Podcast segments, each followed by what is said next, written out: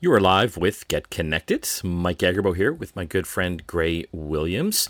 We have uh, got a great show. Our show is all about tech. We're the number one tech radio program in Canada. On today's uh, show, we'll be uh, talking about moon missions. One successful this past week, one not so much uh, from Russia and India. We'll go into some of the details on that with our good friend Carmi Levy. Uh, we will also talk about AI scams we know there's uh, you know literally hundreds of millions of dollars uh, scammed out of people through phone scams and email scams. Well, now with voice cloning, it's taking it to the next level. Someone's actually phoning you that sounds like your friend asking for money. We'll give you the details on how that all works and uh, how to uh, avoid them. Let's get into some of the news, uh, Gray. I think the big one for us uh, tech nerds uh, is that the iMac is is it 25 years old? 25 years old. Happy birthday, iMac. You look great. And so the iMac, that was the computer that Steve Jobs came up with when he returned uh, to Apple. Uh, Apple um, kicked him out back in the 90s. Uh, they went through some tough years and uh, basically rehired Steve uh, Jobs. And this was his kind of first big product launch and uh, highly successful at that. Yeah, I mean, do you remember the color Bondi blue, like the the, the Bondi Beach in Australia? Um, it, it, had USB ports, no PS2 ports, no Apple Talk ports, just this beautiful. You, you, could hook up 125 devices to a single port if you daisy chain them right. Epson brought out their 740 printer and it was magic on this thing, and it had the worst mouse on the planet. Remember the mouse. So these were unique. Um, this was back before flat screen, so it was kind of still. It, it was the tube uh, screen, and they were translucent and they came in these magical candy like colors. And yeah, to your point there, uh, USB ports, no no floppy drive, which a lot of people were, you know, they thought they were upset about. But at, at that point, who was really using floppy disks as as much uh, in anymore? But it did have the, the CD drive. And we sold a ton of those iOmega zip drives and the the Jaz drives. Yeah. Right. They had the, the floppy disk like structure, but they they carried I think it was 100 megabytes or a gigabyte on them, and uh, you had to have one, but you never used it. No, I, I remember those, uh, but the the CD drive basically rendered those obsolete, didn't it? Because they the CD drive could hold a large amount of information on one CD at, at a much cheaper price. Yeah, yeah, I, I mean, look, looking at it this way, I still have blank CDs and blank DVDs around my house. I haven't burned one of those in a very, very long time, because when we take a look at it, things like AirDrop are way faster. What you know? what's in, yeah, what's what's interesting about the iMac uh, is as well. Uh, it it really did help launch uh, Apple into its new golden uh, age. Uh, but there was a lot of failed products uh, before that that people might not even remember. Apple actually came out with a a laser printer and they actually came out with a digital camera as well. Do you remember that? It uh, it was it was not. Yeah, I, I, mean they were just kind of all all over the place. Okay, another interesting story uh, that popped up over the uh, week, and this is uh, I put this in the category of uh, you know what could go wrong with AI. Well, lots. Uh, Microsoft uh, site, uh, MSN site, they published an article on uh, what to do in Ottawa as a tourist destination. And so, you know, it picked a few good things like, you know, catch a Senators hockey game or visit the uh, Washington, uh, sorry, the National War Memorial. But they also recommended um, in the top five, go go see the Ottawa Food Bank and, and come with an empty stomach. I mean, it's it's, it's a little dystopian. Um, I've, I've been there, so you know, it's it's kind of kind of a maybe maybe maybe this is just commentary. Well, you know, the, yeah. the AI, was, AI wasn't really ambitious. It was it was just snarky. I think Microsoft said it uh, was a result of unsupervised uh, AI, but I it's really something we need to keep an eye on. You know, a lot of websites now are using AI generated articles and content to to populate their their site, and I think it's super important that humans kind of oversee that or you know at the end of the day kind of as you know act as an editor to make sure that there is accuracy and there's kind of that human feeling to the the articles uh, as as well um, that particular one was taken down but i think this is just kind of the tip of the iceberg gray we're going to see a lot more I guess, crap out there that's generated by by AI that hasn't been vetted by humans. I feel bad for the AI. It's not good. you feel bad for the. I I don't feel bad for the A, the AI uh, yet my myself. So um, I think they've uh, they've still got a ways to go with uh, you know this generative uh, AI. I mean, it's gotten good with uh, tools like Chat GPT, but again, uh, I implore folks out there if you're using these tools, you, you've got to look at the content that's generated and actually go through it and, and edit it to make sure that uh, it's it's correct. Because I've I've used it a, a number of times now, and I find it can get pretty flowery and and fluffy with um, the the text, don't you? Yeah, it's interesting seeing an AI that likes to hear itself speak. well, that's a that's a good description because uh, in a lot of cases, uh, I, I, I find that's uh, that's the uh, the case. Okay, we we do have a lot to talk about on uh, today's uh, program. Like I was saying earlier, we are going to be covering a new type of scam, and this is important that you stick around and listen to what's happened. An Ontario man was scammed out of $8,000 by what he thought was his friend phoning him for bail money.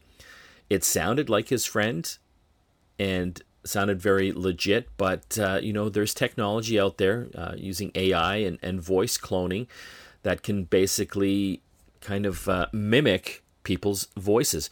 I've tried it myself. Is it perfect? No, but I think in many cases, if it's good enough, it's uh, going to work. We'll also be talking about uh, the moon missions that have happened over the past uh, week. Uh, both Russia and India uh, attempted to land uh, lunar modules uh, on the moon, and uh, one was successful and uh, one was not.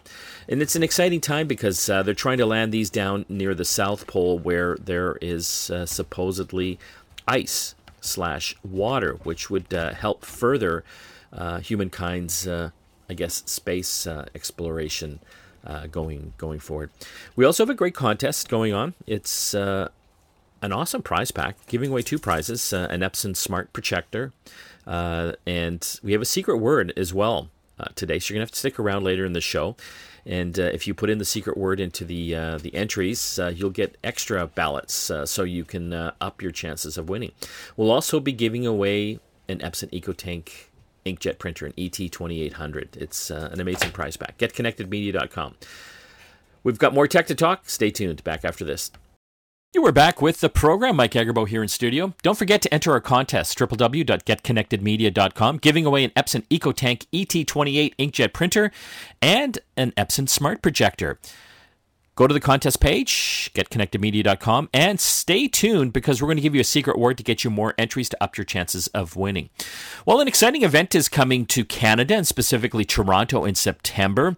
It's uh, all around the world of Wi Fi and keeping connected. So if you are in that business of uh, keeping things connected with your company or want to learn more about how Wi Fi can make that all happen, you got to check it out. Uh, we've got uh, a guest on the line. His name is uh, Claus Hetting. He is the man behind the Wi Fi World Congress, North America 2023. Thanks for joining us, Klaus. Yeah, great to be with you, Mike. Thanks so much for uh, uh, for the opportunity to speak here. You're uh, you're calling from Denmark today.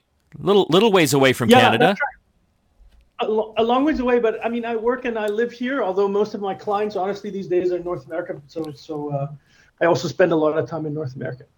Uh, so, but yeah, from Denmark. So why why do you need to have a conference about Wi-Fi? I, you know, I think most people think Wi-Fi is how I get my internet uh, wirelessly in my home or my business. Is this something that uh, people need to actually get together on?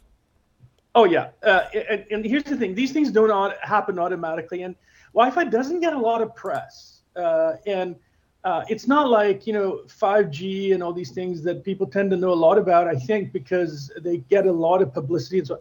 Wi-Fi is kind of a little bit under the radar, but that doesn't mean that uh, that there's a not there's not a lot happening, and there's also definitely a need for people to meet up. All the folks that are working on in this space to meet up and understand and share and network and and basically. Uh, uh, make the you know the next generation of Wi-Fi happen. So this is what we're trying to do, and, and it's Wi-Fi World Congress is predominantly a, a, a business to business event uh, where we invite speakers from uh, you know, from sometimes from you know the very large chipset providers that actually uh, produce the, the, the the core technology that goes into Wi-Fi, but all the way top to bottom, if you like. I mean, folks that have maybe small companies, a lot of software companies, and so on. It's it's quite a wide range of folks that come to our events, but common to them all is that uh, they they all have a vested interest in in working with Wi-Fi and making it better, essentially, right? So, what what are some of the things that uh, folks could learn by going to this uh, this conference? Right. So, there's a lot of focus in in in the Wi-Fi industry right now on new standards. So, as you know, as you probably will know, for for example, similarly to the to the mobile industry, uh, there are new standards uh, coming out in the in the case of Wi-Fi every five years or so, and we're at the cusp of another uh, big improvement in Wi-Fi called Wi-Fi 7. And there's a lot of uh, things going on in that space, meaning how do we, I mean, we need to understand it better. We need to understand how to apply it. We need to understand how to build business cases around it, how to, um, you know, create new use cases for this, uh, because it's an entirely new way of, uh, uh of connecting with Wi-Fi. It has a whole bunch of features that will allow folks to do things that not just in speed, but also things for reliability, for gaming, for AR, VR, things like that. This standard will be uh, is really uh, the big news item at the event. There's a couple of other things uh, that uh, that are super interesting. One is the whole uh, story around new spectrum for Wi-Fi. So Canada is in fact uh, one of the leading countries, if you like, on new spectrum. And the new spectrum in question here is the six, what we call the six gigahertz band. So Wi-Fi has been given Wi-Fi connectivity has been given a huge gift in that um, something like 1,200 uh, megahertz of additional spectrum. That's four times, three or four times what we have today uh, or previously was released to the Wi-Fi industry or to Wi-Fi users, which is anybody essentially, a couple of years ago. So all that spectrum is there, and you can use it. You can build a business around it. You can, if you're an enterprise, if you're a company, you can now buy equipment that uses the spectrum, which means Wi-Fi is so much better uh, today, and and the capacity uh, in that spectrum will allow for many, many more users, much higher speeds, and so on and so forth. So we're at the cusp of a, a, a, huge leap in, in Wi-Fi connectivity. And I, I would say two, three years from now, you're probably not going to recognize your Wi-Fi, uh, or it, it, will be something to experience. It will be something completely different than what you're used to today, two, three years out at the most. So, so there's a, there's a huge evolution going on in the Wi-Fi industry right there. I, I think it's important that people do keep up with some of these, uh, you know, technology standards. And I know that doesn't sound exciting, but I, you know, I, I go into so many friends' homes and, and even, you know, businesses, and they're using technology like some of my friends, their routers are like six or seven years old or, or more. Yes. Do you know what I mean? it's crazy, and they're wondering yeah. why they're just yeah. not getting that coverage uh, in their in their business or, or their their home. Right, it's exactly. So uh, this is important. I mean, what we've what we saw while everybody was working from home was that people all of a sudden became, or a lot of people became aware of, hey, my Wi-Fi is not where it should be because I can't work now that my kids are also on their iPads and whatnot. And and what actually happened during that time was a huge uh, growth spree for the Wi-Fi industry in getting, especially mesh into homes and so on. And and some of the vendors out there have had you know 100% growth or similar while people were working from home, which is understandable. There are still folks out there you know that don't um, uh, totally understand it, and it's you know it's also not. It is a little bit dirty, right? But here's one of the good things about uh, what has happened over the past couple of years. The Wi-Fi industry, or the Wi-Fi Alliance, I should probably say, has made it relatively easy, or at least easier for people to understand Wi-Fi generations. And it used to be called 802.11a, blah blah blah, and so forth. I mean, they used to have these designations. They've done away with that. So now it's relatively simple. It's Wi-Fi 4, 5, 6. Now we also actually have something called 6E, and the latest one is 7. So you can kind of look in the box and say, okay, this is an upgrade from what you know I have in my home. Maybe I should invest in this. So it's become a little bit easier, right? What's interesting, though, too, is that Wi-Fi is being used in other kind of interesting uh, ways. Uh, you know, I know some router manufacturers, like Linksys, for example, they can actually use Wi-Fi from a safety perspective. You know, for example, if you had an elderly parent, uh, Wi-Fi can go through the home to see if someone's fallen, for example. Yeah. So there's some new applications. This is super, super interesting, and in fact, it's a Canadian company uh, Canadian this Canadian company called uh, Cognitive Systems is, is one of the leaders in this space. Um, yeah, exactly. So this is actually passive in the sense that you can sense. So what the technology that they have is is you, they sense uh, small disturbances in Wi-Fi signals that are already there essentially. So every home, typically not obviously everywhere, but but nearly everybody has Wi-Fi in their home, right? So they can sense little changes in the signal, and then with some uh, super fancy algorithms and AI and all these kinds of things, they can then determine the sh- the, the shape of or the motion of the person or, or uh, you know uh, changing these sig- signals right in, in the in, in the, the, Wi-Fi radio signals. So yeah, so this is interesting. This can be used for a number of different things, and one one really good application is you know to keep an eye on perhaps your elderly parents and so on, and they don't typically or many people don't like having you know cameras pointed at them and so on. So this is sort of a very unobtrusive way of, of, of doing that. And there's some really good, uh, you know, uh, applications that go with that. So you can monitor your parents, perhaps if you if you if you have elderly parents. Uh, in, in, in, a soft and gentle sort of way, and see if they get up maybe at the at the right time or so on, if if the elderly and so on. So yeah, so that's a that's a cool new application. As I said, one of the you know it's a Canadian one if you like in a sense. Um, and there's also a lot of a lot of things going on in this in the smart home space with a new new uh, uh, standard called Matter. And Matter is a standard where where interoperability between all the stuff that you can get in your local electronics shop for your smart home uh, is supposed to, with Matter, eventually become interoperable, so you don't have to go buy uh, a separate Google system or a separate Apple system or a separate, you know, Samsung system that all thing, these things will play nicely together. That's another big thing that we're going to be talking about at the event. We're talking with uh, Claus Hetting. He is uh, one of the folks behind the Wi Fi World Congress, North America. This is a, a big conference coming to Toronto, Canada, September 18th uh, to 20. 20th, uh, uh, the website wi-fi nowglobal.com. You can uh, check that out and get signed up. I want to thank you for joining us, Klaus. Mike, it's a pleasure. Anytime. Thank you so much. When we come back from the break, we still have a lot more to talk about on uh, today's uh, program.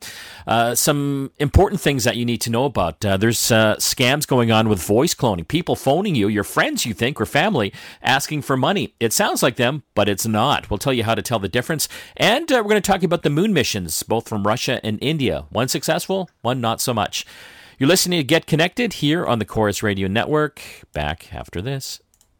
You are back with the program. Mike Agerbo here in studio. Don't forget to hit the contest page, giving away an Epson EcoTank ET2800 inkjet printer and a cool smart Android TV laser printer from uh, Epson as well. Stay tuned later in the program. We'll give you the secret word of the week to get you extra entries into the program. If you want uh, info on how to enter, getconnectedmedia.com. Well, it's been an interesting week when it comes to space and space technology. Both Russia and India uh, attempted to put a lander on the moon. One was successful, one was not. To help us uh, talk through the story, we've got a good friend out of Toronto, Carmi Levy. Thanks uh, for joining us, Carmi. Thanks for having me, Mike. Wonderful to be here. Uh, I I love space. Uh, I love the fact that uh, things are really kind of gearing up again. Uh, you know, SpaceX is uh, out there launching rockets. NASA is you know trying to get to the moon as well with the Artemis missions. But it looks like Russia and India were big in the news this week. We'll start with Russia. They were not successful with their their lander. Yeah, you sort of feel bad for them. It was known as Luna 25. It was the first time that they had launched a robotic mission to the moon since 1976, back when they were still the Soviet Union. So 47 years uh, between missions, and they failed. They, it, it made it into lunar orbit. Uh, which uh, the last time they tried to launch an interplanetary mission known as Phobos Grunt a little over a decade ago. It didn't make it out of Earth orbit. It crashed back into the ocean. So this was better than that than that mission for for sure. Uh, but when it tried to land on the moon, uh, it ran into some kind of anomaly and it ended up crashing into the moon. Um, and then, of course, just a couple of days later, India succeeded. Uh, the you know th- what's different about these missions is they were trying to go for a part, a spot on the on the moon, the South Pole which is where the ice is, where frozen ice is apparent has apparently been detected by orbiting satellites. But you've got to get close up to see how much is there, figure out how to get it out, scan the area, learn. Because if you want to create a sustainable lunar presence, uh, you got to send robotic missions there first to kind of get the lay of the land, and that's really what these missions were all about. Um, it was supposed to be a huge propaganda victory uh, for Putin's Russia. Putin had been, uh, you know, trumpeting this in Russian media and Russian social media for months. Um, and uh, unfortunately, it didn't kind of work out that way. I am, like you, a major space head. I've been following this since a kid. In fact, my interest in technology probably took root uh, when I was watching those missions early on. Um, and and normally I, I wouldn't gloat. You know, any failure is everybody's failure. It's it's always sad when you know you put your heart and soul into a mission, it just doesn't work out. But given who this is, and given what this mission had become, that it was more political than science, that despite the Ukraine invasion, despite uh, the you know the global sanctions against Russia, that scientists had warned were going to compromise this mission uh, they proceeded with it anyway and ran into disaster. So uh, I'm not going to pour one out for Vladimir Putin. Um, and quite frankly, I think this is this is the that politically it's the sign that Russia needs that you know maybe its ambitions in space are a little bit too big for it right now, and it needs to dial it back. It's interesting. Uh, you know, I'd mentioned uh, earlier that uh, you know some of their last missions were you know more than forty years ago. It's almost like they've had to start again. Do you know what I mean? Yeah, they kind of have because you know under the Soviet Union, we of course don't know how much they spent uh, on their missions then, but we know very clearly, especially during uh, the moon race uh, leading up to Apollo, the end of the '60s, and then when they abandoned that, they didn't succeed.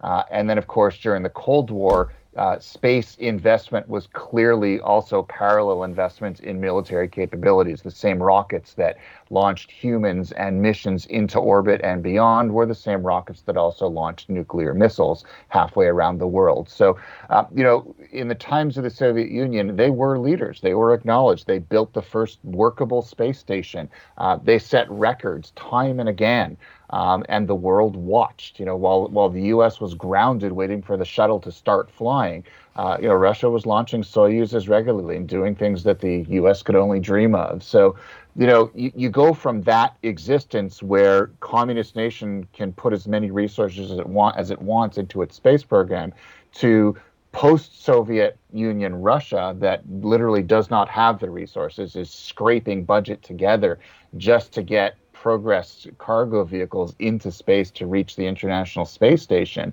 um, and and you know it's it's almost sad to see just how far this once proud spacefaring nation has fallen.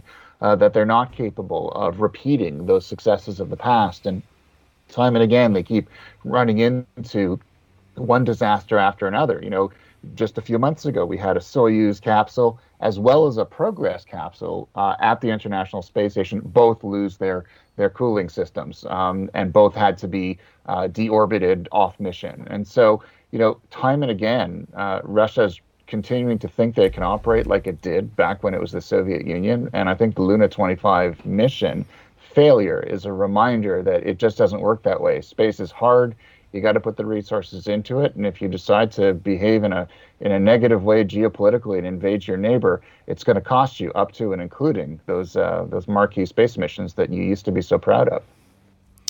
But a proud proud uh, week for India, no question. This is uh, the first time they've uh, you know attempted something uh, this this grand, but they were quite successful. This is one of my favorite space stories in, in recent memory because, you know, when you look at the at the Chandrayaan three missions, first ever in history successful landing of a robotic probe at the South Pole. Uh, it's not just landing on the moon; it's landing on the moon at the South Pole, which is even harder. Um, that there's a reason why the U.S. has targeted that similar region for its Artemis uh, human uh, missions, uh, is because that's where they want to build a lunar base. That's where they're going to have water to sustain missions, sustain activity, not just land and come back, but stay there and actually do work. Um, and so, for India to be the first country, this is the world's most populous nation, fifth largest economy, first country to succeed at the South Pole, uh, fourth country to actually soft land anything on the moon, is a remarkable scientific achievement. And what what really stood out for me was the entire country held its breath watching this thing land. Uh, it was live streamed.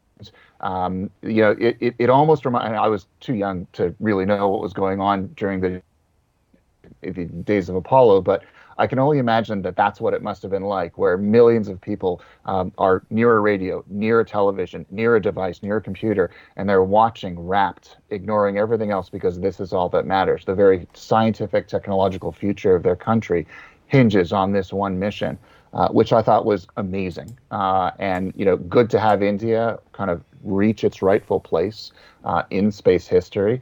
Um, and and just as importantly, you know, the, the, if you kind of look at the mission itself, it was done on a shoestring. Uh, it, four years ago, they tried to launch an earlier version of this lander, uh, and it failed. It crashed into the moon as well. And yet here they are four years later, and they're back at it, and they succeed. And it cost them 140 million dollars for the first mission that failed, and this mission cost them even less by some estimates, $75 million.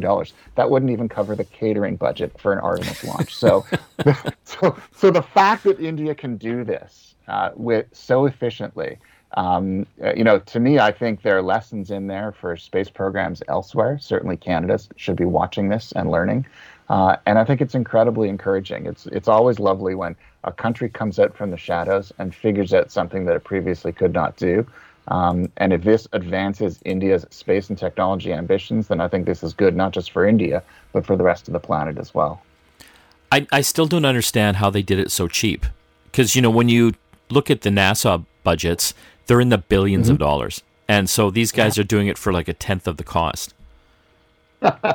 I think part of it is is it's sort of it's the way the U.S. political system works and the way space is funded in the U.S. There, these are pork pro, you know, projects in the U.S. And so, you know, when the space shuttle was first conceptualized, um, each component of it kind of had to have some representation in various parts of the US. And so that's why the solid rocket boosters had to be put on trains um, and shipped from Promontory, Utah, all the way to Florida because the, the, the manufacturer was located in Utah and the congressperson who was responsible for that region who said we're going to provide this percentage of funding and I'll support NASA funding that's where they were from. And so you end up having all these political interests everyone saying you know vote for me and I'll make sure you get get good space jobs in you know back in our community local space jobs it, what it, it, ends up doing, yes, it guarantees future funding, but it also guarantees that it'll cost a lot more than it would have cost if you simply consolidated your manufacturing and design and testing in a much more efficient manner. So, uh, you know, the U.S. To, for to a certain extent is kind of a victim of the way its politics works and the way NASA is funded. Uh, and so, for better or for worse, you end up with an Artemis rocket that costs four billion dollars every time you launch it um, which is a staggering amount of money considering that not one piece of it comes back and is reusable at this point in time. So clearly there's there's got to be a better way. The fact that SpaceX, SpaceX exists and is driving reusability, I think, is pushing NASA in the right direction. Uh, but we're clearly not there yet. And the risk here is that if we don't figure it out before some other country does, uh, we will lose that sort of leadership position uh, in space technology. And I think India has just proven uh, if you're smart and agile, uh, and you use your resources efficiently, you can do great things. Uh, I think the U.S. And, and, and certainly Canada should be watching and going, how can we apply those lessons to our space operations as well? How do we do more with less? Uh, I'd, li- I, I'd like to think they're asking those questions, and I'd like to think that we're looking for those answers now so that we too can operate on that level. Just quickly, why is the South Pole so important? That's where everyone's trying to land now. You talked about ice and water. Uh, what can they do with this? If you think about Apollo, all Apollo did was it landed on the moon. They stayed there for a day or two, and then they left, and that was it. Um, you know, you know, the the goal was landing.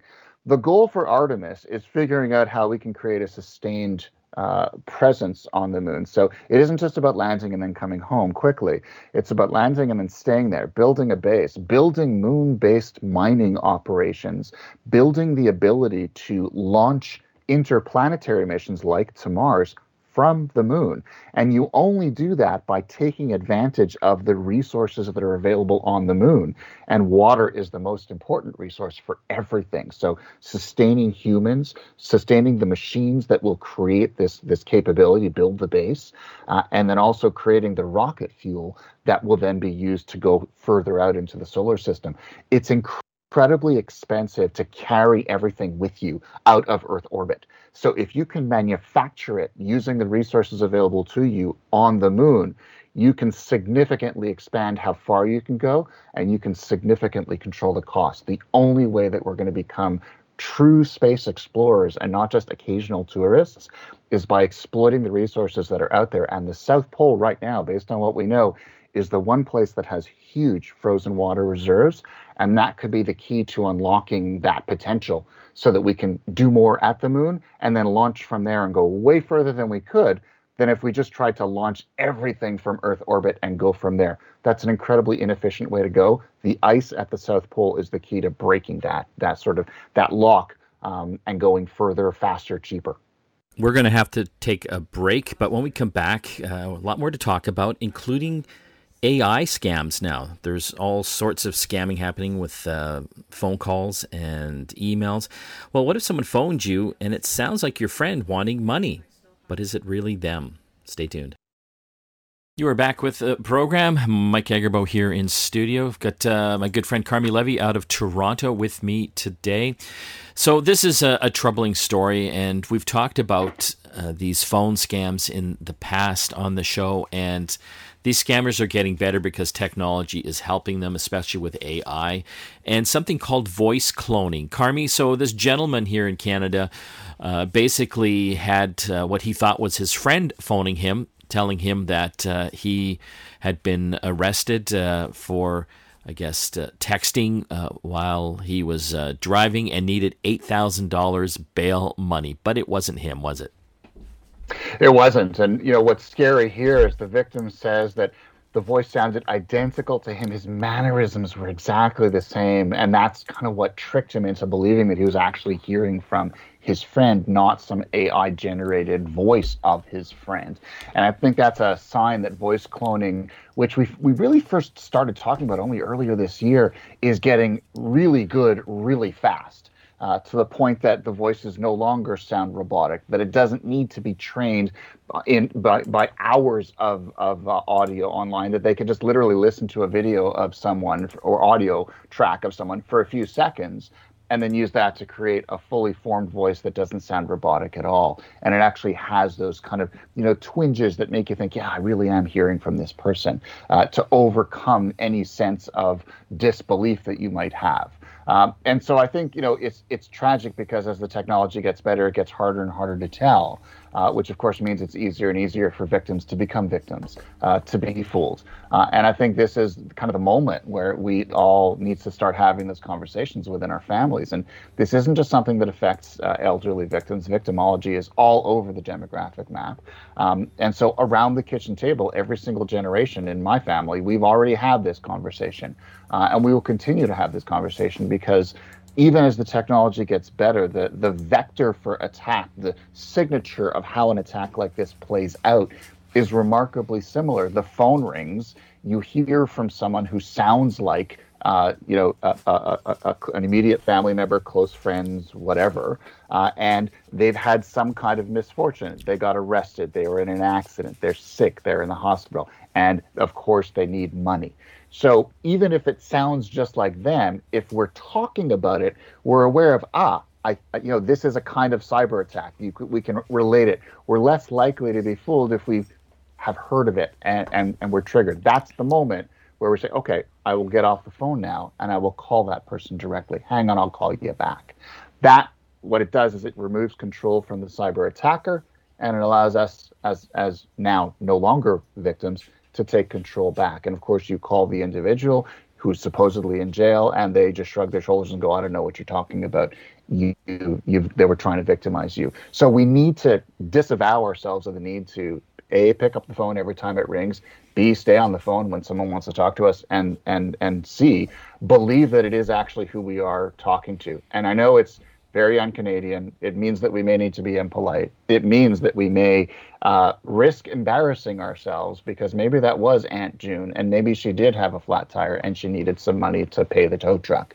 Um, but I'd rather have Aunt June angry at me uh, than be victimized in this way, like this poor man did. He only decided to call his friend after he had sent them $8,000 and then he realized he had been had. Imagine if he had called him and recognized how these attacks play out right off the hop then you know this wouldn't even be a story but it's happening day after day. The quality of the voice is getting better. The tools are becoming more widely available easier to use. In many cases scammers can just subscribe to them. It's almost like hack in a box.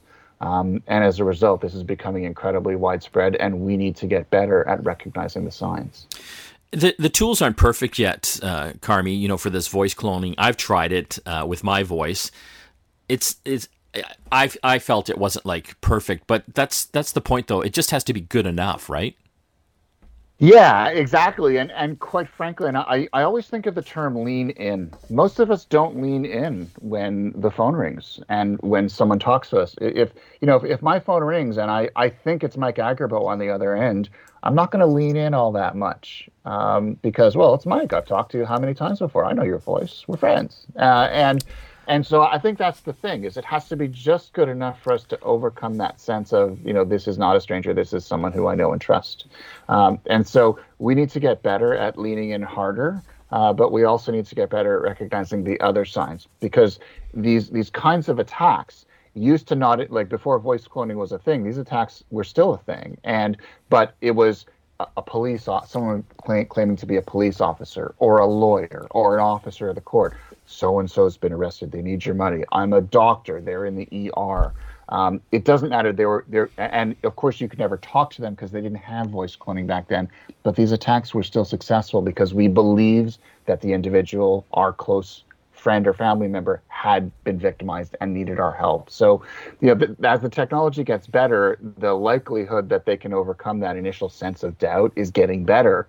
We need to recognize the other signs um, and and know that the best way to avoid this is to just get off the call and call that person immediately. If you do that, you stop it dead in its tracks, and they will not call you again. At least not you know not immediately, but um, you stop that attack from happening. They'll go find someone else who can be convinced.